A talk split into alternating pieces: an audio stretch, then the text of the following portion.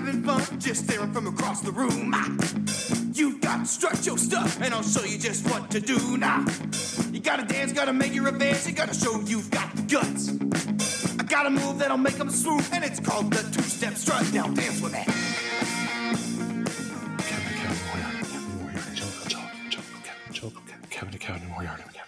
Jellicle, Mike? Jellicle, Kevin, Jellicle, Kevin. Mike, I've where are you? I've seen the layer, I've seen the side layer, Jellicle, Kevin, We're Jellicle, recording an episode today. Jellicle, Jellicle, Jellicle, Cat, I've seen the Oh side yeah, Mike. Jellicle, What are you doing on the floor? Kevin, Kevin, Kevin, mystery Kevin, Jellicle, Jellicle, Jellicle, Jellicle, Jellicle, Jellicle, Jellic, Jellic, Jellicle cats? Mike, get a hold of yourself. What was I saying? Are you back? Yeah, sorry, I, I, I just passed out there for a few minutes. Oh, sorry, I just watched Cats like yesterday. Oh God, It is April fifteenth, right? it is, um, around that date. Wait, what date is it? Um, it's about probably thir- 45 day 45 days after that. Why do I have an entire pitch for a Cats prequel on my computer right now? I don't know. What's the last thing you remember? Hitting play on Cats. Oh God, that was your first mistake. So was recording in an apartment under a dog. What? He knows. Whoa, who's that down there on the floor with you? Jackson? So we are joined this week for the Cats prequel by friend and Avenger Jackson Eflin. Jackson, welcome back to the Equelizers. Hi, I was just living my life when suddenly this like weird old wizard guy popped up and took me to a boat, and that boat also had Mike's apartment in it. That would explain all the water and why you're both so wet. oh, no. It's, you know why it's wet? Because we're watching Cats. Oh God. Happy. As we specified last week, we are doing a Cats trilogy for episodes 68 and 69 because we tried to decide what the horniest movie we could think of was, and it was Cats. The horniest movie of this last of this last year was definitely Cats. Like, just look at those cats' faces the entire movie. Before we get too far into anything, I do want to specify because I'm going to reference it as such. I have the prequel. I've titled it Cats Episode One. I think we. I'm going to be referring to the original nine, 2000, the original 2019 Cats as Cats Episode Two: The Jellicle Choice. I just want to get that out in the open before we start talking about the movie because I probably will be. I've referred to it in my brain as that for so long. I'm going to say it out loud, and I don't want anyone to be confused. Can we say T uh TGC? TJJ, it's J. TJ TJJ. TJC. Yeah, the TJC. Jellicle choice. I also want to uh, apologize for some of the audio quality here. Jackson and I are recording side by side in the same room in my echoey living room, so I apologize for I'm sure it'll be good. my echoey living room on a boat that only wizards can get to. Apparently, Yeah. It provides It's ambiance. basically that magical mansion from Hellblazer, but you know, aquatic. so Madison, let's get into some of our our original uh, patter before we get to before we get horny. Uh, Wow, I have so many regrets about being here. did you have? I mean, I gave you the out to go home. we had a whole conversation about you going home, and then you showed up anyway. Did you No. does uh Mike just like looking at you, Jackson, saying the word horny, like not make you feel comfortable for some reason? I'm, I'm just I'm slowly mouthing it. Okay. oh God, no. You're always slowly mouthing horny when you're not talking. Um, So, did you like this movie? um well, I'll, I'll I'll go last. Jackson, did you like this movie? I did, but part of that was like all the weird bad parts of it were like already spoiled by the internet. So I was going in already knowing about the cockroaches with people faces and Rebel Wilson eating the cockroaches with people faces and Buchanan going meow when he- whenever he teleports. It's his bamf. And Um, James Corden being in it. and James Corden's presence. I don't think it was good. I definitely think I liked it. Also, um, memories made me feel feelings because it's like designed in a lab to force people to feel things. Yeah. I did not like it. My roommate and I watched this while getting progressively drunker and progressively more confused and angry. so there's a thing, and I will explain this because I know some people have questions about it, and I actually know the answer from doing research for this stupid pitch. He- my roommate was getting increasingly angry that no one would explain what the fuck Jellicle was. And so every so often he'd say something. He'd be like, "What's going on?" I'd be like, "The Jellicle thing." I just I would just keep saying. And he, at one point, he just looked at me and goes, "I'll Jellicle stab you." like very upset, like very angry with me at that point. I had an interesting experience with this movie because I saw it in theaters. I was very excited. I had never seen the original like taping of Cats. I've never seen it like performed mm-hmm. live. Um, and I, um, me and my friends decided to microdose before going. Um, and I was okay probably for about five minutes, and then the cockroach thing with people faces happened, and the Rebel Wilson thing happened, and the um, then the children's faces on the mice thing happened, and then the James Corden just generally thing happened. Uh, my nemesis. Um, and uh, We'll just- get him on the show one day, and you can. just watching him hedonistically eat garbage was um you think it'd be cathartic for me but it wasn't it was just horrifying and then um the uh me feeling bad for ian mckellen thing happened and then the um Idris Elba looking more naked as a cat than ac- if he was actually naked thing happened, and then the uh, Judi Dench like looking into my That's soul. Dame Judi Dench to you. Dame Dame Judi Dench looking into my soul at the end of the movie, like as she stares exactly at like directly at the camera thing happened. At that point I was under my seat horrified. So so I would say I generally liked this movie. It's all about the journey, right? I would have called it a trial, but Yeah. It's a penance. Endurance. well, Jackson liked this movie. I didn't like this movie. You had an experience with this movie. It may surprise you to know that there are people online who had thoughts. what? That's right. It's time for Daddy's Jellicle Tomatoes.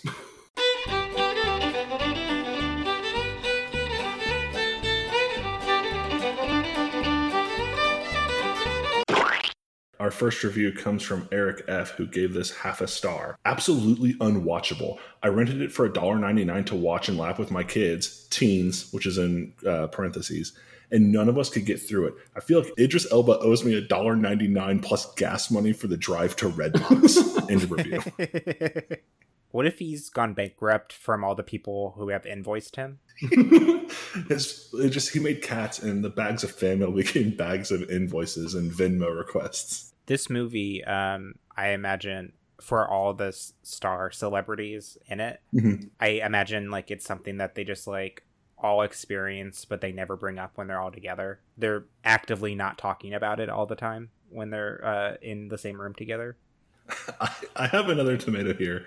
I didn't get Okay. the star rating. I have a, I have more tomatoes. I am going to save those for episode three, obviously. Okay. Um, and this one is from Amy, and this one's a long one, so bear with me. We can stop and talk as we go, but it's going to be a little longer. In the beloved children's novel Goldilocks and the Three Bears (TM), Goldilocks stumbles upon three bowls of porridge. The first is too cold, the second too hot, the last just right. This is the bowl that is simply too hot to handle. What? Nothing is hotter than this movie. What is this analogy? Continue. We made this a group research experiment by collecting important data throughout our viewing experience. The first set of data we collected was the number of times these characters hissed throughout the film. our end figure was 50 times. we believe this high number of hissed contributes greatly to the pristine quality of the film. It ranks up to us with Avengers and Endgame. Oh, Avatar, with Avatar and Endgame. The next set of data we measured was the number of uncomfortable suggestive moments, USMs, throughout the film. We found that there were 132 USMs in the movie. You mean when any of the cats looked at each other? Yeah. I mean, there was not a, a a moment where they showed a cat just standing that it did not look like they were posing for like a porn thumbnail. Right? This created a sense of risque drama and intrigue as we wondered when the cats, TM, would nuzzle next. Overall, this averaged out to approximately one hiss or USM every 55 seconds. Extraordinary numbers. The only film we have found to surpass this film in terms of its unique style of a risque discomfort is Curious George, colon, Royal Monkey, TM. We would highly recommend this viewing experience to share with friends, family, and significant others. hey, show your grandma this movie. The only reason to not watch this movie would be if you were on death row and could only choose to watch one more film before you die. In which case, in our humble opinion, one should choose to watch Curious George, colon Royal Monkey, TM. This was the most spectacular viewing experience we have ever shared, and we would like to take a moment to thank everyone who worked on this illustrious film, particularly our dear friends Reb and Tay, Rebel Wilson and Taylor Swift, for those of you who do not share our close affiliation. Those who have watched this film and not appreciated its beauty have not experienced the inspiration that it sparks and the joyful tears it demands. Thank you for the hard work and dedication to our viewing pleasure. We're holding out for the sequel. In the review. Unfortunately, Wow. Curious George Royal Monkey is not sequelable. Oh no. you mean I don't have to watch a movie hornier than this? I have to talk about one and listen to Madison talk about one, but anyway, Madison, that's the end of the tomatoes. So I'm not going to uh, institute a mic drinks. So you're good to go with the. I do have a question for you. And Jackson, I don't think I've ever asked you this. No, they've been a guest. This is Jackson's first appearance outside of the phone a friend Yeah. option in the first uh, edition of Madison's Liquids, and it's it's nascent as a blight on my life. It's proto form. Well, having like listen to like the, the mic grow slowly, slowly more mad uh, with each recursive Madison like that I that is a thing that I said last time on um, Matilda back in the habit. It sounds really passive aggressive because no one can see that Madison and I are both laughing with each other as we have this this continued battle over Na- Madison's liquids. It's, well, it's really weird because normally we're just not laughing at all. We're very serious. I have to keep the kayfabe that you and I are still friends. Anyway, are y'all ready to get wet?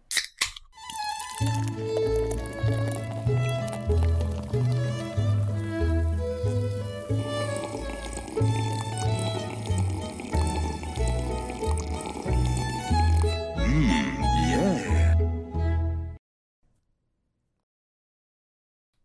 You have to answer. No, we don't. You're going to make us do it, so it doesn't matter what we say. I, I, I tried to opt out of Madison's liquids, and you told me too bad, so it doesn't matter what I say. Also, we are already wet from being teleported to a houseboat. That's a That's so true. If I I don't forgot about answer, that. if I don't answer the question, we don't have to do the bit. Is that what you're establishing? No, that's not how it works at all. You actually have to do three of them in a row. So Oh man, if only I controlled the editing right now and just cut them all. anyway, yeah, let's do it. all right. I have my liquid here. Go ahead and immediately chug that for me. All right. So at this point, as you've heard some of the episodes, we get 10 questions total. The lifelines currently are make Madison chug the drink. Uh, Madison will send a picture that's a hint to the drink. Also, there is now make Madison come up with a riddle. is one that I introduced. And then there's phone a friend. Right. How'd you, how was that experience, Madison? Since we don't have video on, you do have to expl- describe the experience loosely. Oh yeah, it was good because you did a um. What was it? Mikey's drinks or something like that. Mike, Mike drinks. Mike drinks. Sorry, I, it's a little room temperature, which Gotcha. isn't the best for this. For the for the listener, this is the second episode we're recording today. Obviously, the last one was iRobot. Sorry, We Robot. So it has been waiting Madison's desk for over an hour and a half. Um, it's great. All right, begin your questions, Jackson. You get to ask the first question, or make a guess. If the moon were made of cheese and you stirred some of that into this drink, would it be worse or better to drink? Uh, worse. Hmm. Okay, so it doesn't pair well. They're really supposed to be yes or no, but Well, we get one, not yes or no. yeah. Oh well, I wasted it. Sorry about that. That's fine. We established in Snap Crackle Pop Ragnarok that I also get a yes and no, Ah. or not yes and no. Yes. I'll continue with the moon questions. Has this ever been drank on the moon? I'm gonna say no. Well, I have a comprehensive knowledge of things that have been drank on the moon, so I do need you to go ahead and give me a 100% yes or no. Wait, things that are like publicly known to be drunk on the moon or part of the secret files? I, I can't really go back to the dragon elk well this soon. I'm gonna say confidently no. This has never been drank on the moon. Okay, so the, we're getting close. We know it's never been drank on the moon, and mixing it with cheese would not make it taste better. Okay, cool. We're circling. We're, we're getting in there. Jackson, it's your your question. Yeah. Um, if you put this drink like in whatever container it comes in in a bag with a cat and threw that bag onto the streets, would that cat be happy to have this cushion with it? No, I think its fur would get um, messed up and sticky. I'm trying to get the- Would you describe this drink as jellicle? Yes, I think it's a little highbrow. Go ahead and send the. Um, we're almost halfway there. Go ahead and send that image. We also Okay. can only pick three of the of the lifelines because eventually I'm going to have a whole like slew of them. and it feels really unfair to be like, no, I'll use my ten lifelines. Uh, well, it's Cat Secret 9. It's from Kroger.com. It is a jar of Laura Scudder's organic peanut butter smooth. No artificial colors. Flavors are preservatives, zero grams trans fatty acids. See back panel for fact. I'm going to go ahead and need to see the back panel. Ugh, I, I don't. I'm not getting that. Okay, so I'm guessing that it's either the Smooth or the Laura. may I? I have a, I have a question. Others- Is it, you know, when sometimes you leave peanut butter too long and the oil starts to separate? Is it that? It is not that. Is it the peanut butter that's separated from the oil? See, that, that's where they get us. Now the count's off because you just asked two in a row, and we're Oh, going it's back. fine. I to see that question. Um, no, it I've is been not. counting also because we've established you don't count, so I have been keeping track on my end as well. Where that was question number five. I'm counting this time. Uh, so Jackson, you get two in a row. If you became iconic for drinking this drink, would Laura be happy or pleased? I don't think Laura would give a Okay, shit. so we've established it's not the Laura part of this image. I mean, it's probably the peanut or the butter. Oh, is it melted butter? It is not melted butter. Also, you just took another one. I said Jackson got. You know what, Jackson, you get the rest. Okay. I'm very bad at guessing things, so this is going to go badly for all of us. Because obviously we were really doing super great before under my leadership. Okay. Um, this drink, did you have to combine anything to make this happen, or are you drinking it as it came from the store or the garden or whatever? I did have to combine things. Can you count the number of things on your hand, on your right hand? Yes. Let's say famously Madison has more fingers on their left hand than their right hand. I see Princess Bride. That's the only thing that didn't grow back after Madison reformed as a human being after dying on the dynamite run. Okay, less than Some five. deep canon there for the real fans. Um, that's 10 questions. You can each have a final guess. And I have sort of a bonus round. Oh god, they made it longer. I, I don't care more. Is it pea soup? Pea soup? Yeah. Like urine soup? No, like P E A, like as in the green vegetable. Oh, sorry, you didn't you didn't indicate that. So um, it's not it's not either, but so no, it is not pea soup. Hey, at this point, audience, if you're listening, go ahead and take to Twitter at the Equelizers and let us know: is this the horniest episode we've ever done yet? Is it Seagram 7 with chamomile tea? It is not. It is not a carbonated chamomile tea. We, we never established it was carbonated. That's true. A little free gift we got. Um, Uh huh. yeah. Oh, carbonated butter. God. Gross. um, so I'm gonna tell you, it was a smoothie. It, it is a smoothie, and the bonus round is if you can guess two of the things that are in it, I'll give the win to both of you. But it has an asterisk. Oh well, then no, I, I decline. I don't need your pity. Your pity wins. I cede my questions to Jackson. Okay. Banana, mango, peach. Ooh, you got one. Yes. Was it mango peach? It was the banana. Hmm. It was banana. Um, it is Jackson. You got a little wet. Oh my god! Tell us what it is. Jesus. It was a smoothie. It was a smoothie of banana, strawberry, Damn it. spinach, almond milk, and thus ends another climactic episode of. I'll tell you what. I take it back what I said. That spinach, officially the horniest episode we've ever done. You, you brought it back. I I, I Yeah. had my doubts, but you did it. Spinach, the sexiest leaf. Uh, let's do this thing. I want to hear your horny cat Okay. prequel. So here's the thing. I I bit off more than I could chew with this one to some extent. God, yes. So here's I but but I want to hold myself accountable to the standards. So Madison, there's going to be at any point all you have to do is interrupt me and ask, okay, but how is this scene horny or how is this horny, right? Okay. I have written some in, but in the grand scheme of things, I, I'll get into this in a second. But I, I am giving you that like press the button and I and I'll stop what we're doing and I'll talk. I'll come up with how it's horny because I want to keep accountable to this goal, right? Jackson, there's going to be a character I'm Got going to it. introduce. Okay. Your job, I he didn't get written in as much as I wanted. Your job would be after I introduce him. At any point, you'd be like, "Hey, how is he? And How is he part of this?" Sure. Because I really honed in on the idea of the prequel and how I wanted Cats. The Jellicle choice seemed much like a sequel, almost in and of itself. Of like some shit has gone down in this world and everything's awful, which immediately led me to the Star Wars prequels. Um, and I feast a lot of energy on that. So of course, of course, I wrote in a Jar Jar Binks character, not a racist stereotype, but Oh a obnoxious Mm, character as such. That's going to be who you're keeping me accountable for. of course. Um, so I also, of course, I had to balloon the cast out unreasonably. I was going to make you a cheat sheet mass know who everybody is. I have put in the actors' names with the character names to help people keep track. But with that, we're going to jump into Cats, Episode One: The Macavity War. Uh, quick question. We'll do this later, but Okay. is this also a musical? Kind of. Okay. Yes, I mean there is music. It's the way we've always done musicals of like there are songs too, and I've written none of them. Sure. With a couple of minor exceptions, I've got like snap like snatches of lyric or something. sure. But so Cats episode one. It's a time of great unrest in the galaxy. No. Actually, before we get started, sorry, um, I'm gonna light some incense to get in the mood. Uh, hold on. Uh, should I do lavender, lotus? What a or great sandalwood? audio bit this incense is going to be. Absolutely, Lotus. Yeah, Lotus.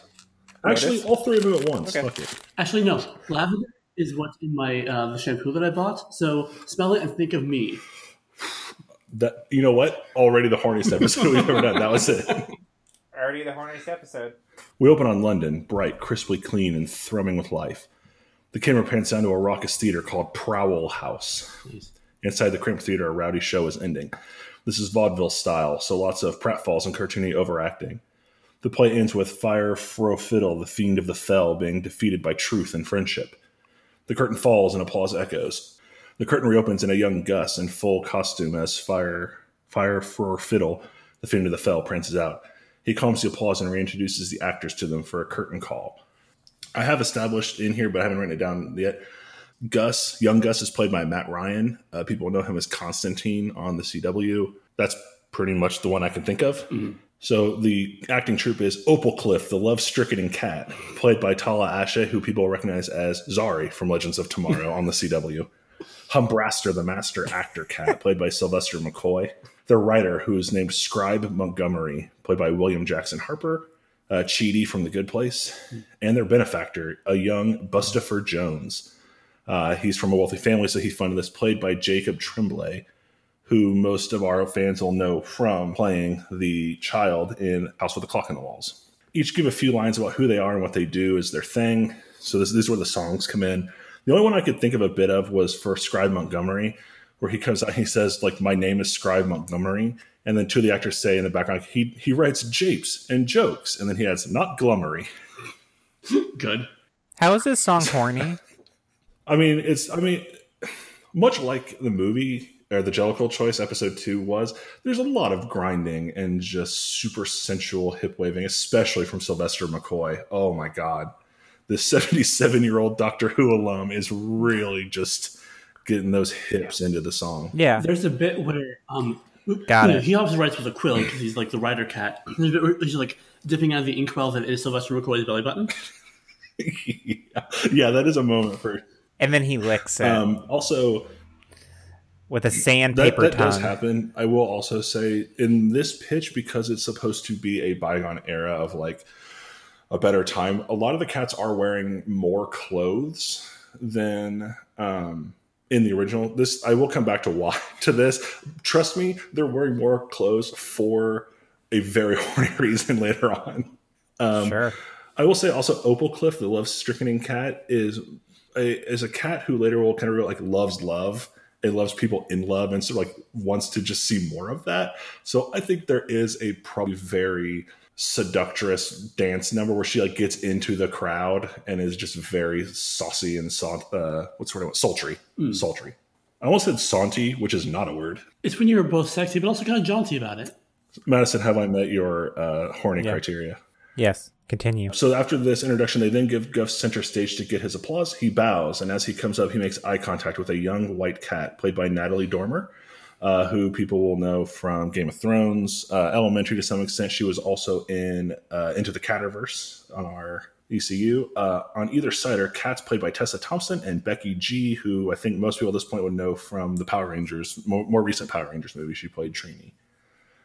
Uh, he then launches into the cat's equivalent of a Shakespearean love poem. At some point, Humbraster, the master actor cat, moves to pull him off stage, but Opalcliff, the stricken cat, elbows him in the side very hard, enraptured by this like show of love, like very romantic gesture.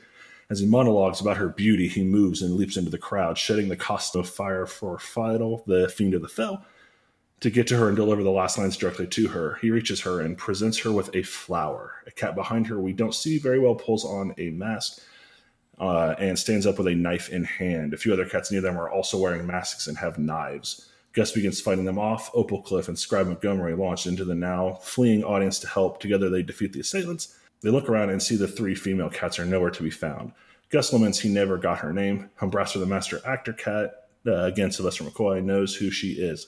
He's surprised no one else does. She's Deuteronomy, a daughter of the Jellicle cats. This is right. Uh, I looked this up on the wiki to see if they ever tell us. Jellicle is the tribe of cats that they are. It's not like it's this. They use Yeah. it like it's this like Jellicle is like, oh, that means you're the most awesome cat. And it's not. It's just it's just their family name basically. So Bustopher also knows her as his family are Jellicle cats, as we establish in the Jellicle choice. His dad is actually going to be at the ball tonight. Opal Cliff, the love stricken cat, thinks they should go. Bustopher can't get them in. The invitation is for his dad and family. Plus, his dad doesn't know he's spending their resources on this play. Like, I think it's Bustopher likes the theater, and so he's kind of using his allowance, if you will, to fund this. Like, well, don't no, just oh, oh, Jackson's seen ahead in the notes and is very mad at me. Um, so it's kind of like this is like a dirty secret for Bustopher. Question.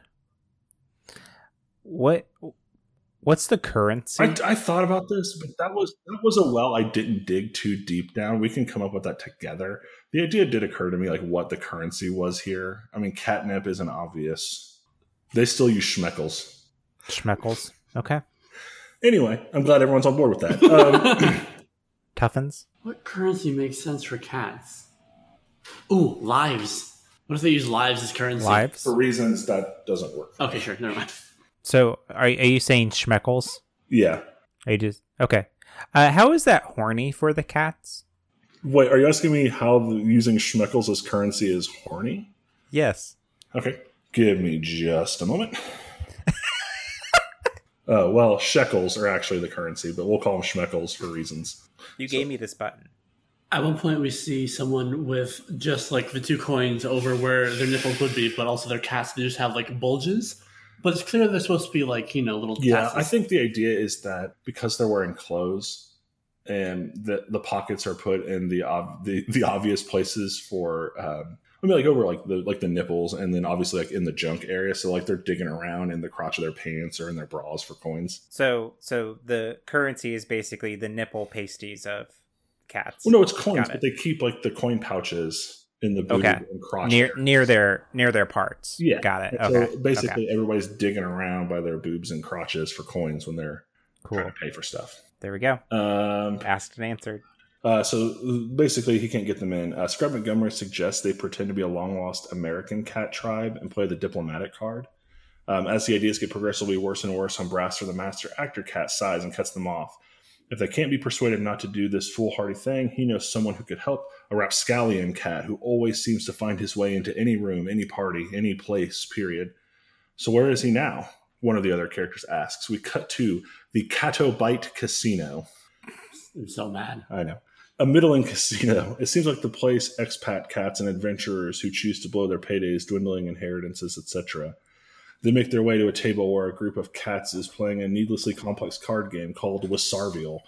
A large, purely orange cat inspired by our friend's cat Podrick. This cat is played by John Goodman, rather, is running the table. Humbraster holds out a hand. The other cats pull money out of pockets.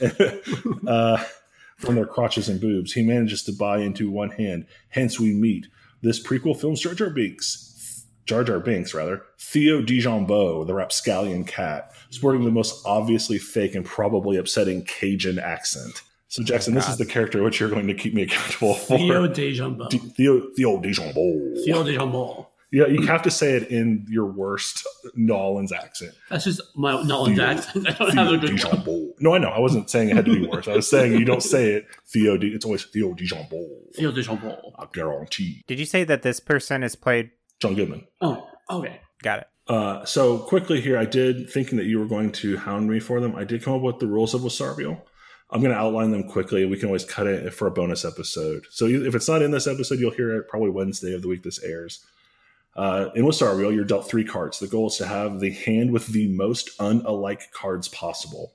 Uh, there's one round of betting, then everyone passes one card to the right. You can buy out of passing by putting in the same amount you just bet. After three rounds of this, you reveal anyone can put in another bet equal to their last bet to initiate a mandatory additional round. There's no buying out of this round. For each additional round, the amount to initiate doubles. The suits in uh, Cat's cards are paws, whiskers, eyes, teeth, and lives. Nine is the highest number, so they only go up to nine. Uh, the only face card is the Sphinx. There are only three in total in the deck. The only assured winning hand is three Sphinxes. I think the idea is the rules are the three most unalike cards. So of course there's going to be debates and fights over how, which I think is part of the fun mm. of trying to figure out who actually has the most unalike hand. Uh, but if you have three Sphinxes, that's the only assured win. Like that's that is it. You win. Period. There's no debate. Uh, discarding a Sphinx means you can draw a new card. You can bluff that you have a Sphinx. Uh, unchallenged, you draw a card, no problem. If you are caught bluffing, you forfeit the entire hand. If you call bluff and they're not, you forfeit the entire hand. Lowest chip total at the end of nine hands wins. Must have at least one chip. No ties. Winning hand of round nine wins. If there's a tie, winner receives all the chips. So that's the rules of Wasabial. Okay. I don't feel, I don't think anyone has any questions, and it was very clear to everyone how that's played. So we will move on. I do want to play that.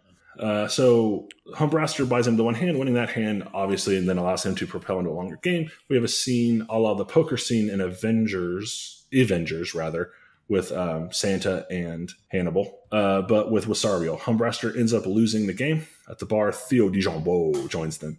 He and Humbraster shoot the shit until it naturally and effortlessly comes to the point in a masterstroke of dialogue writing that really the Oscar committee perk up its ears. Theo can get them. Yeah, but how is that moment? Let me let me get to the end of this thought, and then I will okay. answer that. Uh, Theo can get them into the ball. Humbraster asks the price. This time, Theo has no price. Getting into a ball is its own reward. Gus wants to know what the plan is. Then Theo takes a long drag of his cigar that he's had the whole time. I mean, the game, there's an inherent sort of with like poker games or card games, like James Bond films will have this a lot of like just very sultry flirting across the cards. Basically, I think we play this like it would be if it was James Bond and femme fatale, but it's John Goodman and Sylvester McCoy just dressed as cats.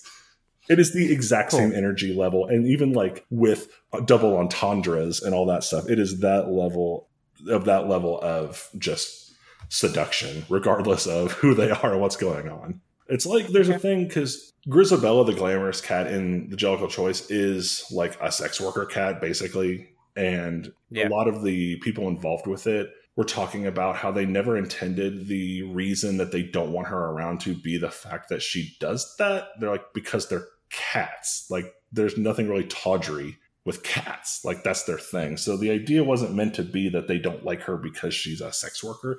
So I kind of feel the same way about people flirting with whatever gender. It's their cats. They're just horny. yeah. They're very horny cats. Uh, have I answered your have I made it sufficiently horny? Uh, yeah, sure. Yeah. horny enough. horny enough. However, I you're you're doing episode sixty nine. I'm, I'm trying to keep it as horny as possible, but I'm I figured we were holding out the the full horny for your. You're edging the cat's horny until the next episode. I'm cutting the part where you say that we edge cats. Um, Theo has no price. Getting into a ball is its own reward. Gus wants to know what the plan is then. Theo takes a long draw from the cigar he's had this whole time. We cut to Theo talking to the guards outside the ball. They're wearing clothes now, a bit raggedly, but still respectable suits and gowns, bits of fur coat, really bougie stuff. We are the we are the Dendablian cats from Nolans. Basically, they have reverted to the original terrible plan of pretending to be a fake tribe of cats. The guards aren't buying it. Young Bustopher passes by, and as he's admitted, he doubles back. Wow, are those Dendablian cats? And you're going to turn them away?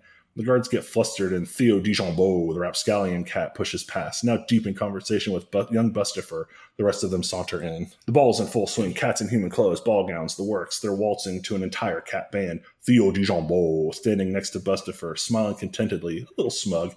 The rest of them are awestruck by the opulent beauty. Even old Humbraster is starstruck. Gus is staring through the spinning couples to the three high tables where sits Deuteronomy among other immaculately dressed cats. They make eye contact and a flicker of a smile crosses her lips. The gang separates to pursue various interests. Applecliff, the love stricken cat, effortlessly slides into the whirlwind moving machine of dance. Humbraster and Theo make their way to the bar. Gus and Scribe Montgomery make their way through the crowd, mingling and taking clearly too much food off the trays. It becomes obvious very quickly they all don't belong. They're rounded up and brought before the heads of house. This is the first time we actually see them up close and in focus. Uh, I'm going to quickly dump information here on the names and who's playing them to get into more of what's going on with all this pomp and circumstance later. So there's three couples of cats. These are the heads of house. Uh, we have Genesis, played by Cate Blanchett, and Joshua, who's played by Richard Armitage. People know him as Thorin from the Hobbit films, Guy of Gisborne from BBC's Robin Hood from a number of years ago, and uh, he is the bad guy in Ocean's Eight. He's uh, Sandra Bullock's ex Oh, in wow, Ocean's Eight. Guy. hmm We have Exodus, played by Jesse L. Martin, who most people will know either from Rent or as Joe West in The Flash. And Judges, played by Rachel Weisz, who most people will know from the Mummy movies, the originals, and then also The Lobster for our purposes. And lastly, we have Leviticus, played by Hugh Jackman, and Ruth, played by Paul Bettany. So, what? I love this. This is amazing. this is sentencing, not death, but they crossed a real line here, breaking into this like kind of sacred rich people thing. Uh, this is a sacred night for the houses, capital H. It's there's uh, it's a lot of high handed now, counselor, you know the law as well as anyone, etc. Talk. We see Deuteronomy slink up behind Joshua, again Richard Armitage, and whisper in his ear. He clears his throat and cuts off Exodus, Jesse L. Martin. It seems these ruffians saved their daughter from assassins earlier. Ruth, played by Paul Bettany, chimes in that. But uh, be that as it may, Joshua interrupts again, as well as Cindergrime, cut to Tessa Thompson, cat next to Exodus, Jesse L. Martin. He looks down at her like, Why didn't you tell me about this? And Whisper Sister, played was Becky G, who's next to Leviticus, Hugh Jackman. He remains smiling, but his jaw tightens in a, We're going to have words about this later. How could you embarrass us like this? Quick question. Yeah. Theo de Jambon. I mean, he's gang, they're all kind of like ganged up here. Like they've been rounded up as Oh, the sure. Oh, sure, sure. He's smoking. I think I like a scene here where like they have guards. They keep coming up and taking it. And he just pulls another cigar out of one of part of a coat. Like he's just continuously. Eventually, they give up because Remember, their pockets are right here on on the Kajunga, so it's just no, that's where their that's where their coin purses oh, are. okay. They have other pockets. Like Ah. it's not not all of their pockets are in their junket boobs. That would be ludicrous, Jackson. right. Uh, Whisper Sister and blah, blah. She, how would you embarrass us like this? Genesis cuts in, which this is Cate Blanchett, seeing as Humbraster, Sylvester McCoy is already a Jellicle cat. We will adopt the others into our fold as thanks. Everyone is shocked by this unprecedented bombshell. The other heads clearly intend to disagree, but Genesis cuts them off that the matter is closed. Gus and his troop are Jellicle cats now.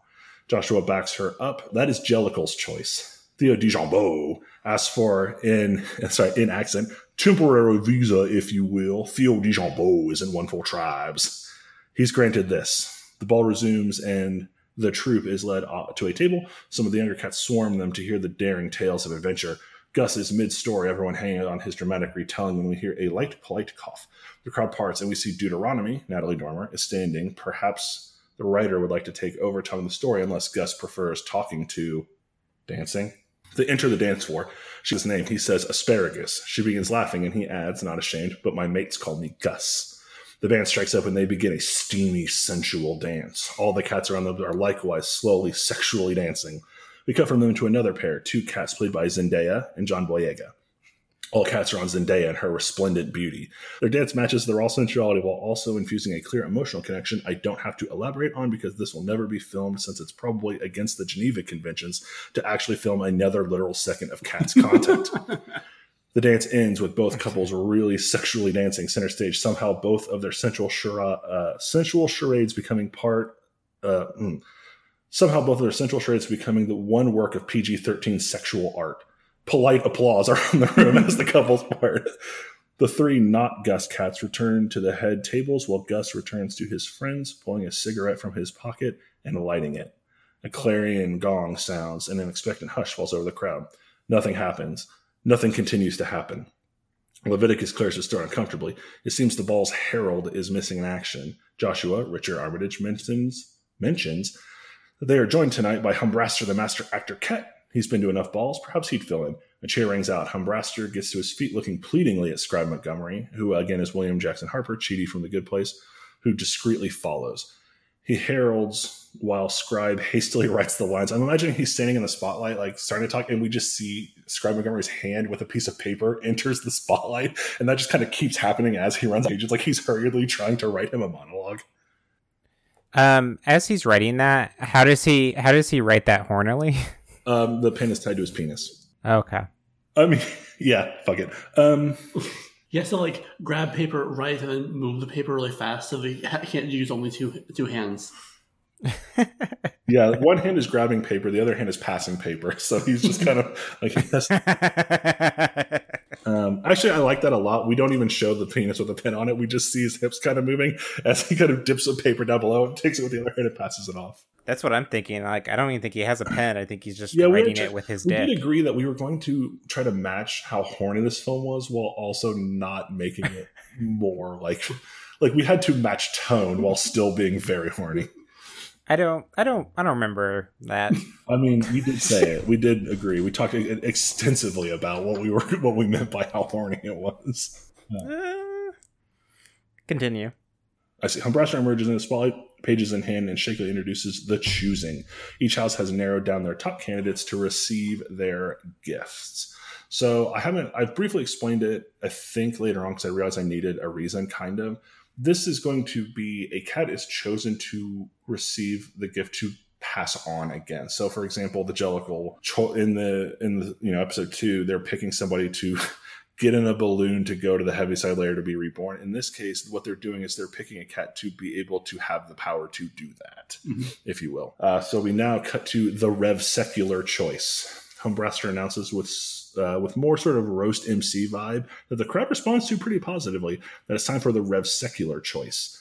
Leviticus, Hugh Jackman, and Ruth Paul Bettany approach center stage. The job of a cat is to heal the soul, the home. Cats are a healing presence, but who heals the healers? The Rev Secular cat is the answer. In the motion for their candidates to join them, you're introduced to the Rev Secular candidates by a brief song and dance number a la the first movie, but without spending over an hour on like three cats. We meet Whisper Sister, the stargazing cat, Becky G, Duchess Groove Regal Yellow, the Casanova cat, played by Catherine Zeta Jones, Hibbert Hubbard, the cupboard cat, played by Julia Stiles, and Boone Stanley Jan, the clandestine cat, played by Oscar Isaacs. I just realized in my sequel, I'm gonna have to come up with really great cat names. Yeah, I'll send you all of my everything and all the dumb names I came up with. I didn't use everything. Also, so that you'll be able to keep track of who the fuck this movie after this recording's over. Thank you. Uh, when the introduction songs are finished, Leviticus and Ruth, who's holding a dagger, steps forward. They call the name of Duchess Groovergle Yellow, who again is played by Catherine Zeta Jones. She is the secular choice. She moves forward, and Leviticus motions to her. I, I didn't write down a specific one. I was going to go back and check on if there was like a specific weird hand gesture, like a Naruto hand sign that they did to summon the balloon. But she does like a sort of Naruto or the magician's esque hand sign.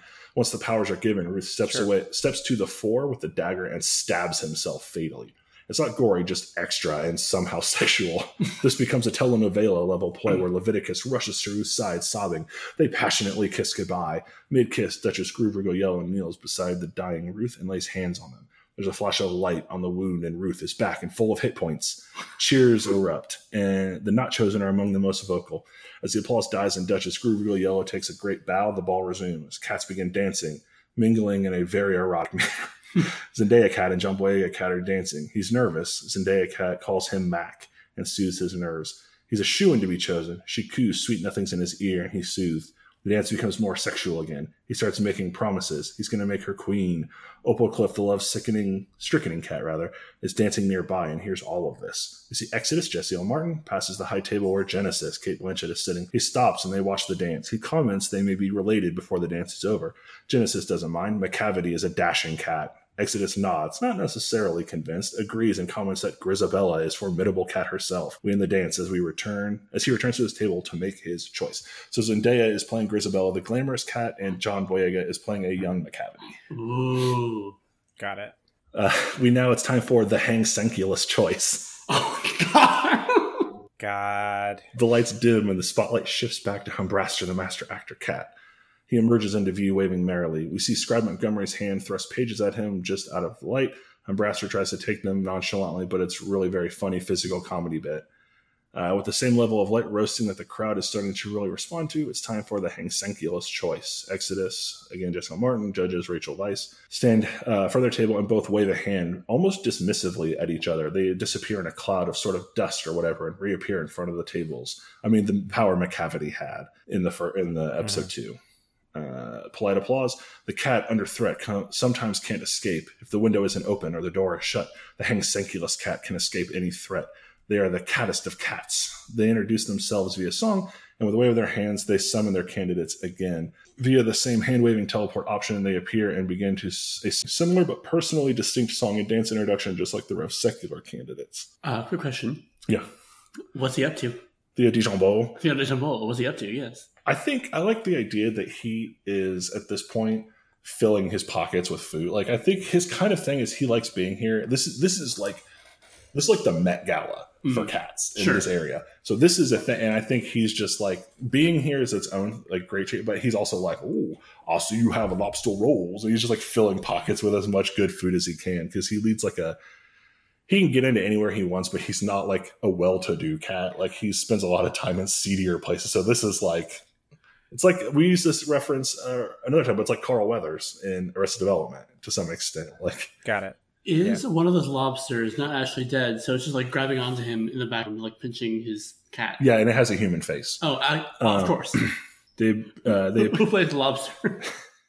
oh, um, it's Colin Farrell. Um, Cool. They begin a similar but personally distinct song and dance introduction, just like there are secular candidates. We have Macavity, the mystery cat, uh, young John Boyega, Concanus Johannes, the spectacle cat, played by Daveed Diggs, who was uh, Lafayette and Thomas Jefferson in Hamilton, correct? I believe. yeah, you might know him from the new Snowpiercer. from the new Snowpiercer. Cindergrime, the bakery cat, Tessa Thompson, and Masper G, the respectable cat, Alicia Keys, wearing a very crisp suit, by the way. Uh, when this ends, judges, uh, with frankly more pomp and show than is strictly necessary, announces they've selected Masper G, the respectable cat. The other Hangsenkulus cats are happy for her from Macavity, the mystery cat, who is clearly holding back an intense rage. He recovers and shows at least polite attention as judges bestows the Hangsenkulus power on Masper A hush falls over the crowd as Master G steps back, and with, with a wave of a hand, Exodus disappears. A hush, sorry, a hush continues until a loud clapping is heard. The camera pans up to see to the chandelier where Exodus is sitting, clapping appreciatively. So basically, it was like a show us what you show us what you've got, and then she like waves a hand, and he's gone. And they're all kind of like, where'd he go? Where'd she put him? Where'd she put him? And he's on the chandelier. It's like, oh, good show. Oh, Like, fabulous! Yeah, yeah, Wat- Waddle Bean. The camera pans up to the chandelier where Exodus is sitting, clapping appreciatively for a good joke slash choice. He leaps to the ground and the party resumes. Cats flood in to congratulate Maspergy. Uh, again, Alicia Keys. Macavity moves away and the ball resumes, and Grizabella, Zendaya, rushes out to find Macavity. Opalcliff, the love stricken cat, discreetly follows.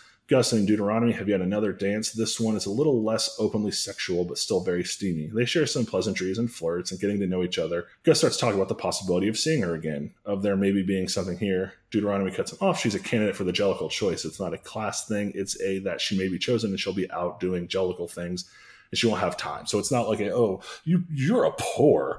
it's like, well, no, I'm going to be gone like all the fucking time.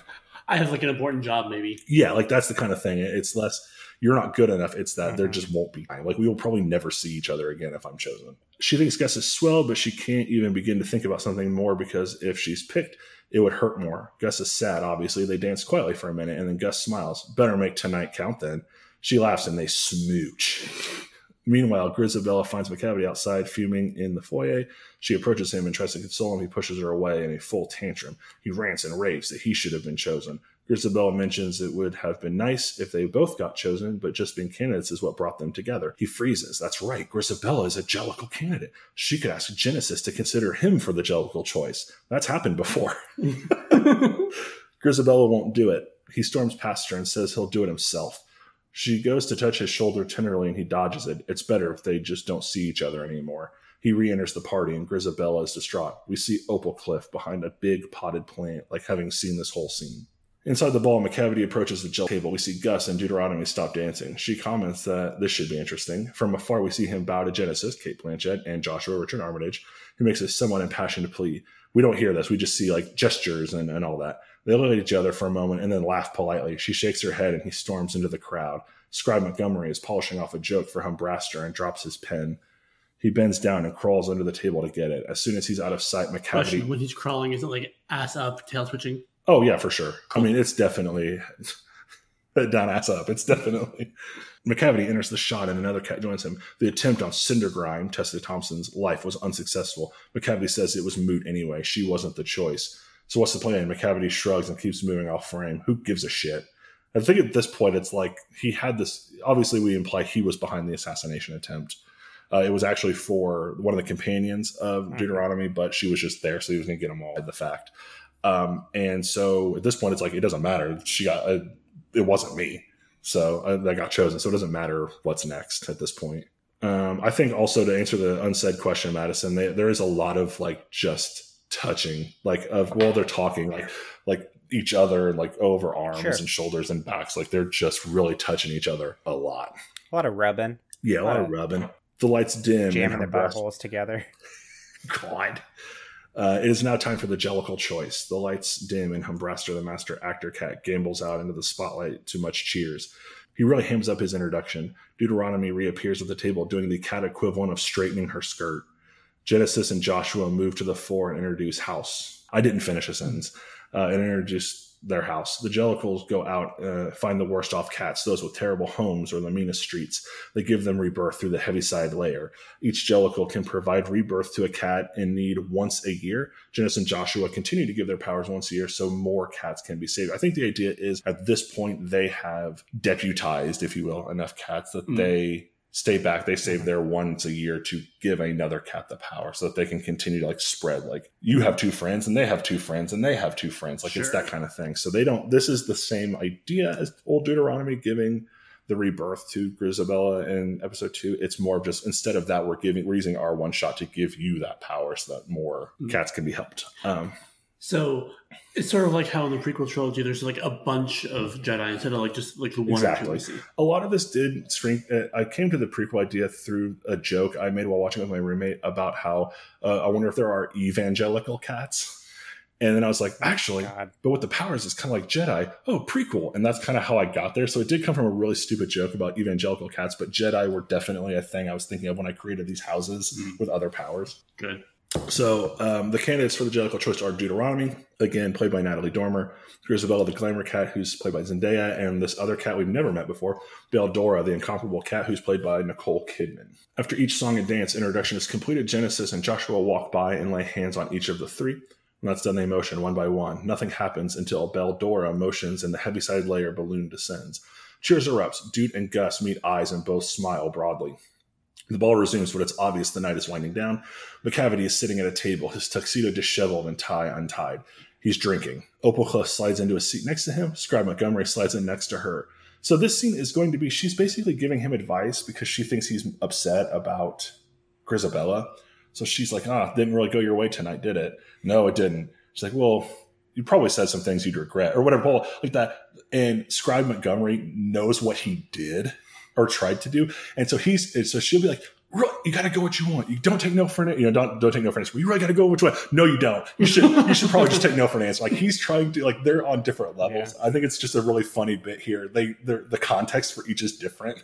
I can also see William Jackson Harper playing that. Like that's kind of cheesy. Like, no, you don't. You don't want to do that. Also, this is definitely a song. yeah, that's good. This is a song Yeah. as well.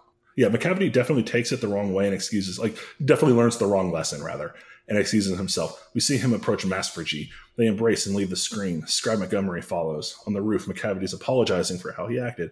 Throughout the talk, he subtly gets her to the edge of the roof. Grabbing her by the throat, he holds her over the edge of the roof and demands she give him her powers, or he'll drop her. She does, and he puts her back on the roof and says, See, easy. As he walks away, he flicks his wrist and she wisps away and reappears over the open air. We cut back to the ball, and Scribe Montgomery has the thousand yard stare. Macavity marches right up to the heads of table and vanishes Exodus, Jesse L. Martin, and Joshua. Everyone is shocked. Macavity then points up, and we pan to the chandelier where Exodus and Joshua are impaled on it. Not again, not gruesomely, mm. but just like God. like with a finality. Like They're, is they're beautifully impaled. yeah, very sexual. Yeah, yeah. How horny is? I mean, there's an answer to that that you don't want. yeah, that's true. Let's move on. Um, Macavity points up, and we pan the chandelier uh, ball. Cats scream and flee the ball. Macavity, uh, Mc- Macavity's allies start laying into people. The heads of houses and surviving chosen meet them in combat. Gus and the others join the fray. Theo Dijonbeaux is just two fisted punching them in the face and breaking bottles over them like barroom rules here. Like we have like a, the very sort of choreographed, elegant like fighting, Mm. and then we just see Theo Dijonbeaux's like at the bar, like he probably has like a roll in his mouth, and he's just like punching cats in the face, like breaking bottles over their heads. So I think I noticed in the film was whenever the cats jump, they jump like cats, they're in human bodies. So it Mm-hmm. looks, like kind of like not very good wire work from a low budget wuxia movie. So I imagine Oh, it sure. being like all very like We will high budget wuxia. There will be definitely time for that as we get into the montage. Macavity and his cats escape into the night. The heads and their candidates are consoling Genesis, Cate Blanchett, and judges, Rachel Weisz, to no avail as the other dead are vows are exchanged that Macavity will be brought to justice quickly. Ruth summons Commander Brumble Shannon, played by Amandla Stenberg, who was Rue in the Hunger Games, head of the Crimson Mane, the elite Rev Secular Guard. Jackson is laughing because last night I asked them for an actor or actress of color, and they gave that to me. And then I asked them for a color and a state that was one syllable, and they said Crimson Mane. And I realized that for what I wanted, M A N E actually worked really well for that. I was going to make it a nonsense word, but here we are. So this was Jackson's contribution beyond asking me where Theon Dijonbeaux was. Uh, the commander starts a cat style song and dance intro before seeing Leviticus and Ruth, Hugh Jackman, and Paul Bettany, respectively, give that very subtle, just don't head shake and hand gesture like the nope, nope, nope, not the time. They're tasked with hunting down the traitor Macavity and bringing them in. They salute and disappear into the night. Assertions are made that he'll be captured within the fortnight. As the Crimson Mane sprint out the front door, we see Opal Cliff, now missing an eye, sobbing over the lifeless body of Humbraster, the master actor cat, Sylvester McCoy. We have a montage of time as the Macavity War rages. We see skirmishes in the street as Macavity faces off with the forces of the houses. We see Macavity and Commander Brumbleshannon on that statue from the end of Cats episode 2, The Jellicle Choice. Commander Brumbleshannon has a spear of sorts, and Macavity is mostly dodging and trying to flick his wrist. For action scenes to matter, I think it's possible to dodge. Like so, it's kind of the it's like a straight line. So as he makes a gesture, she can like kind of dodge the Mm, effect, sure. so she doesn't get uh, wisped, as I'm calling it. These are very sexual battle scenes still, right? Like like you don't know from one moment whether they're going to impale each other or they're going to fuck, right? yeah like fight choreography is inherently kind of a dance and i feel like it's not too far of a leap to also somehow make it a sexual dance like it's There's a slow mo scene where Macavity almost gets a handle on her face and was like just like a few Oh, inches yeah. away. Like and there's a she dodges the moment like she dodges the hand gesture and he basically just runs a hand down the side of her face like the back of it like a very tender kind of looking thing uh, he's also fully erect the whole time oh no. Yeah. for action scenes, well, it's a real cat and mouse game. Eventually, Brumble Shannon gets wisped and Macavity howls from the statue. The Crimson Mane is run off in defeat. We see the forces of House Hangsenkulus, Rev Secular, and Jellicle falling off with the rising forces of Macavity. We see battles between the sides led by Cindergrims, the bakery cat of House Hangsenkulus, Tessa Thompson, Whisper Sister, Becky G, and Beldora, the respectable cat. Each ends with a one on one duel with Macavity. Each ends with Macavity winning, sometimes by guile and frankly cheating. We see not graphic assassinations of other chosen like Hibbert Hubbard, the Cupboard Cat, Julia Stiles, and Duchess Grubergil Yellow, the Casanova Cat.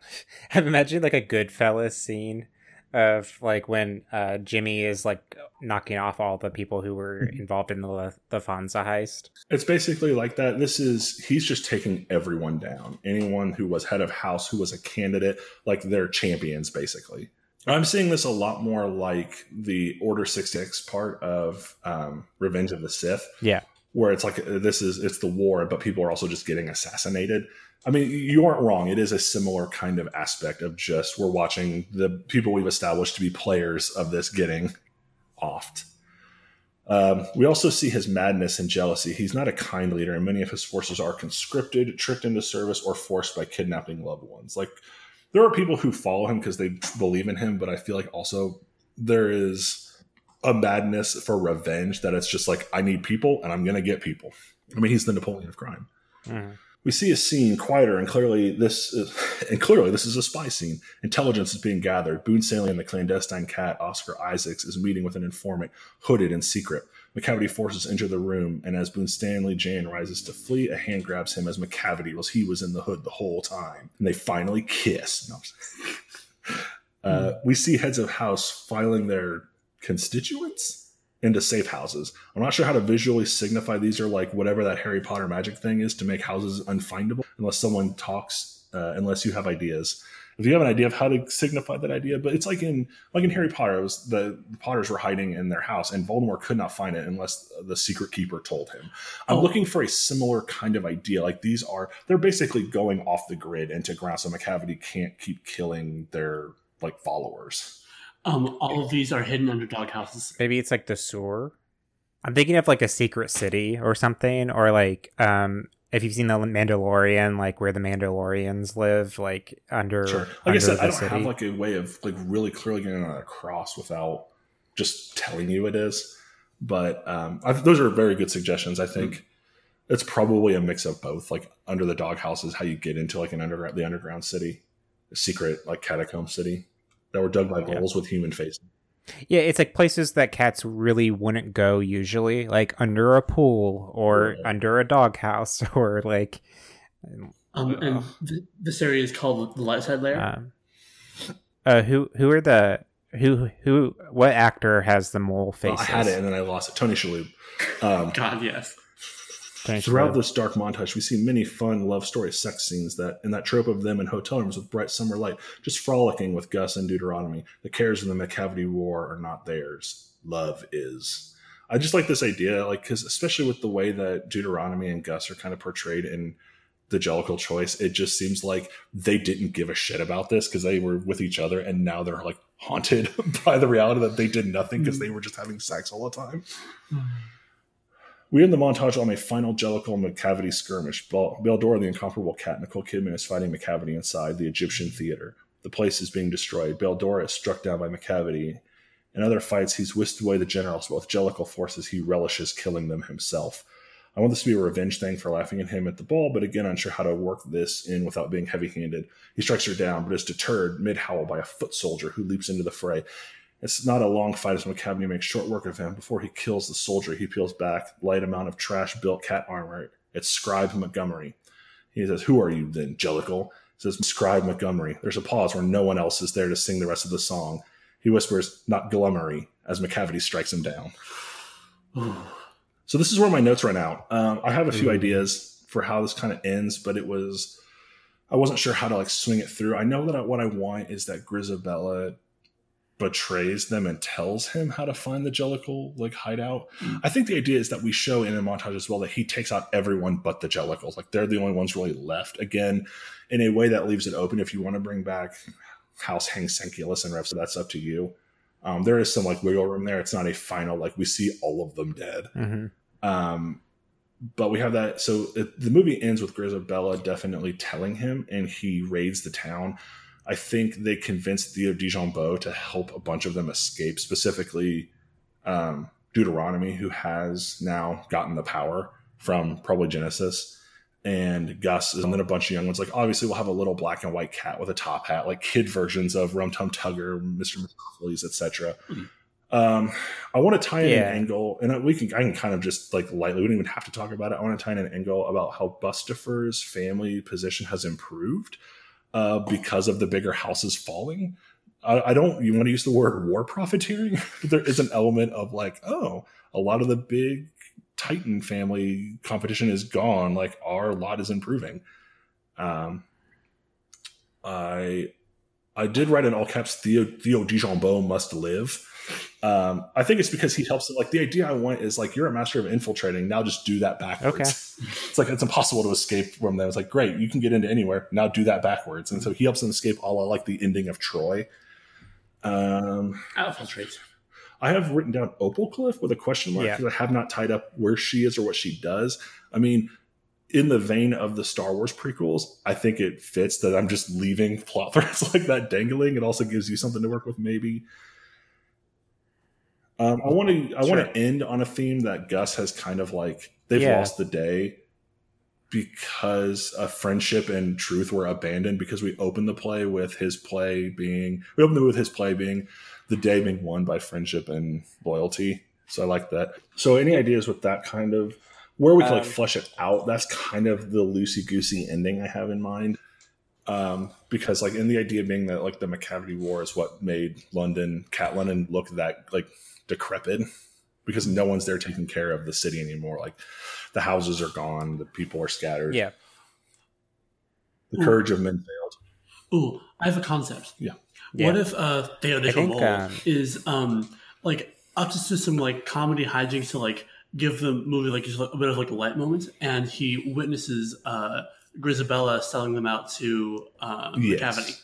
That's the thing I leaned into. I swear, somewhere in the movie, in the songs, or somewhere I read online, the idea is they don't like her. Like after she quote unquote like took up with Macavity, is when her fortunes took a downturn, and that's what I dug into with that idea of her Yeah. being the betrayer, and that's why nobody in episode two wants to deal with her was because she's the one who betrayed them to him. That makes sense. Yeah. I I think um what if like she at first like tries to help out like the the forces um against Macavity um but she maybe she catches wind of like a plot to like kill him or something like that that's going to Mm. work and then she because she um because she has feelings for him still she um that's why she goes back and she warns him um Yeah, to like get out of town but then then he I in my Yeah. mind, she like he seduces her via like seduced to the dark side. Not, I mean, also Yeah. probably, maybe sexually, but um, in the idea, and that's why she ends up betraying them, regardless Mm-hmm. of the reason she goes to him in the first place. But I feel like it needs to be a conscious decision to sell, like to tell him for the, Yeah. the kind of arc to work of they're mad at her for the betrayal. Like if it's an accident, they could still be mad, but I feel like it needs to be a conscious, purposeful kind of like I'm telling you this, and it will like it's bad. I mean, she's a Yeah. glamour cat, and they're like living under a doghouse in a molehill. So I, I can see him being like, "Oh, let me give you pearls and gold, and you, you can be glamorous again." That's a good point. I mean, it Mhm. is digging into like, oh, I, I convinced a woman to betray her family and friends by telling her I'll make her pretty. That's not ideal, but Neither is cats, though. I mean, let's be honest. yeah. If we're keeping thematically with the material, that's probably what happens. Mm. But the idea of like that stuff being things that cats like is in the first one though right like when um when uh um the twin cats are like in that nice house or whatever um they're talking about like liking jewels and like stuff like that I actually really like that now. It's still Um, kind of bad, but it does then also fit in with when we first meet her in episode two. It's about how like ragged her coat is now. Like she betrayed Yeah. them for the promise of glamour and jewels again, and was left with even more ruin. Mm-hmm. Um, there is one thing that I will not budge on with this story, and it's that they meet again, and she's like, "What?" Like basically, it's the Obi Wan Kenobi. You were supposed to destroy the Sith kind of thing. He leaves her alone in the moonlight. that's good i, I think that's a good last image Yeah, and it sure. just ties in with the memories song. Like I, I but I refuse to budge on that that scene, even if it's kind of a joke. But it also then gives memories another mm, level of a Heaviside layer of for sure content. I think like and not to like real I think we keep digging into like the reasoning Yeah, yeah, yeah. or like fleshing out of like her reasoning to go back and like betray them. Like maybe this war is very hard, right? Oh, and, yeah, it's definitely- I mean, it's a war of attrition. has like yeah, and like Kind of attrition. basically nobody has anything like she doesn't get to be the glamour cat cuz the other cats don't have anything during this war Right. um um as far as like how because Macavity like wins basically right Oh, yeah. like sort of I mean, I like, think it's it's nobody really wins. He's kind of the king of hell to some extent. Instead of being yeah like the idea is that he now rules the wasteland in a way. Um, Yeah. He's not like with no. He doesn't really have power, but he like everybody's afraid of him. Like he's kind of in charge now. Um, yeah but what if there was something from like not to introduce up too much stuff from the outside world Mm-hmm. but like as far as like what prevented him from just taking over between the years of like this movie and then the uh, episode two like my like I, I didn't write this down, but my kind of conception in my head was that every the Jellicle, the survivors of the Jellicle Cat, are so nomadic and they don't really get together. But for once, Okay. for the Jellicle Ball, that there's really not a way for him to get all of them. And it's really it does seem in the first one like Deuteronomy is kept see like hidden. until the Jellicle Ball. Like we don't see her; they just talk about her, and then she kind of shows up at the Egyptian theater to make the for the ball, and it really does kind of seem like she's in protective custody. to some extent. That's kind Yeah. of, again, that's why the the arc of this led that way was like, okay, she's hiding from him. Like I just, it, and that was my thought process. Was it just seems like he's trying to find them and he's trying to find her, but they keep to the you know they keep hidden and they keep to the streets enough. Like there's a point where somebody sees him and they yells they yell Macavity and they scatter. Like that's my take is that he's looking and he's trying to find her to like that last resistance to get her power or to be reborn, maybe with more Yeah. power. Like, that's something you could dig into if you want the rebirth thing. Is But is there one more?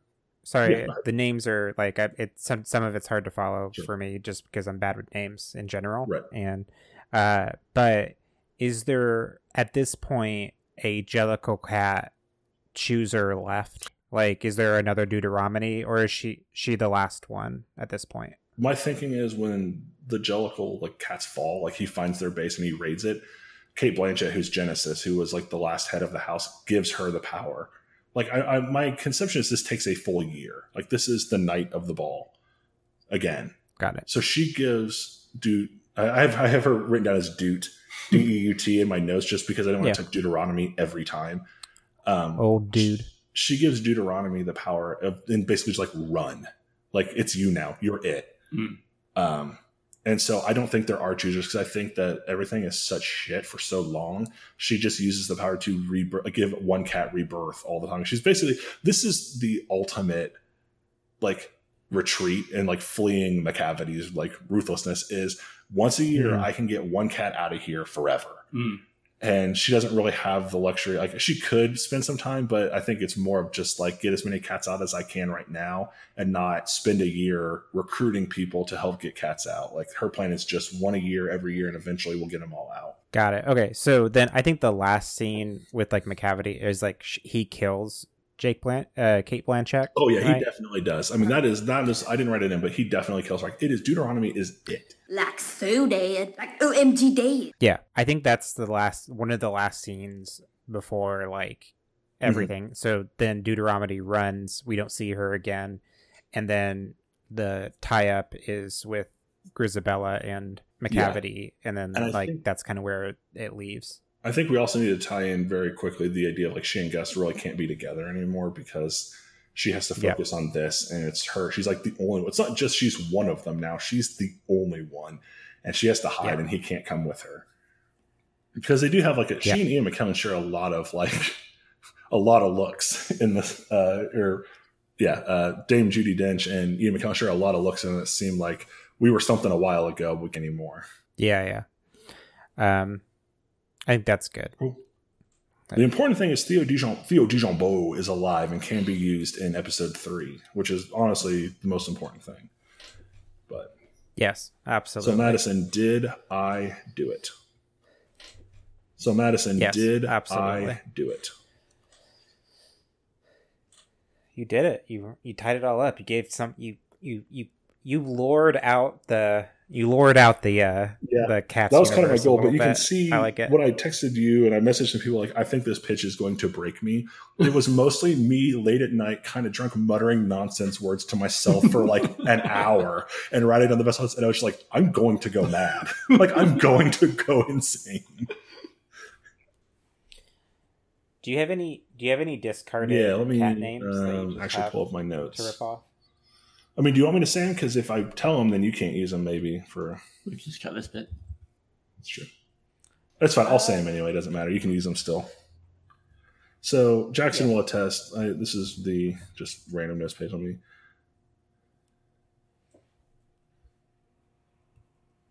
Here we go. I had a list for actors that I might use because when I realized I was making the cast very large, uh, Mrs. Faquentius was one that I didn't use. Uh, let's see. Question Simonson, Underclap, the Hazardous Cat, uh, Adelside Prince, Duke Groovulating. Other Siegfried was one that I wanted to use, but I didn't ha- end up needing. I love it. Um, Ah, ah. Humble Sorry, was going it crazy. Humblumbius Cat was one. Um, a lot of these I was just writing nonsense words down as like stream of thoughts, and a lot of them aren't usable. Abrodable, uh, Fouqualian. At some point, I at some point I was leaning. I realized I was leaning far too much into the Star Wars side of this idea, and I was really just coming up with like names like, okay, this won't work. Some of the names. So I went back, like to peer behind the curtain, and I may cut this Cindergrime, for example. I was also just doing like mixes, like uh, Rumple teaser, first half of Rumpelstiltskin, the word teaser, Cindergrime, first half of Cinderella. I don't know, teaser, sleaze, sleazy, grimy, Cindergrime, Yeah. done. Like No, I I came up with some cool names that way, but some of them were just like taking e- existing cats. Mr. Mistoffelees was one that I took a crack at and quickly realized this is just nothing. Um, but other Siegfried is the one that I kind of regret not getting to because I was I came up with that after I'd already cast everyone, and I was like, I cannot keep adding people to this movie. I have to kill a lot of these people eventually. I can't make this cast 90 people, like 90 recognizable faces. I'm not Marvel. All right. Well, All right. I think you did it though. if I did it, that's credits on another episode of The Equelizers. Madison Jones, tell the people where they can find us. People can find us on Podbean, Spotify, uh, Stitcher, and everywhere podcasts are found, including the bottom of a Fancy Feast can. Um, you got to eat all the Fancy Feasts first, though. So go go go ahead and, and it won't show up if you don't do that. So But you specifically, if your cat eats it, it won't show up. it won't show up. Yeah, you have to. Uh, as always, you can get in contact with us about how much you like or dislike Fancy Feast by going to Facebook and Twitter at The Equelizers. Our Gmail is equelizers at gmail.com, and we have an Instagram. It is the underscore equelizers. As always, we spell that E Q U E L I Z E R S like in sequel. Like and sequel. Jackson Eflin, where can the people find you? Um, I'm on Facebook. Sorry. Congratulations. Whoa! How'd you get on there? Walk us through the entire login account creation process for Facebook. Uh, so uh, I'm half of Gratuitous Pausing. We are a movie bracket podcast. Right now we're doing movies on a boat.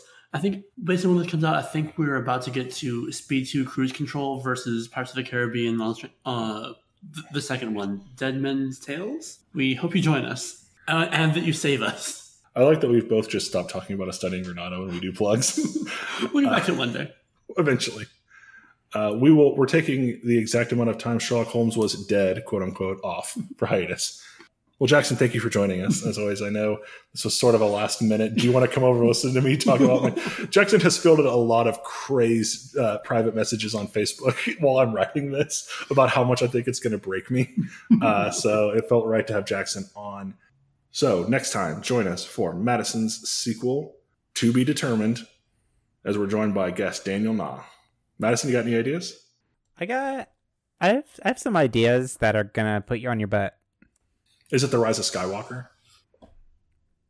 It's not not the Rise of Skywalker. Cats, episode three, the Simpsons movie. So, for the Equelizers, I'm Addison Jones. Uh, I'm Jack Eflin. I'm Mike Knoll. And the memories were lost long ago. But at least you have beautiful ghosts. To be continued. First take your favorite leg, and then you kick it up to your chest. And then you pump your open palms, and then you really start breaking a sweat. That's all there is, that's really it. You barely even gotta move your butt. Come on, man, now follow my lead, and we'll do the two step strut. Come on, dance with me.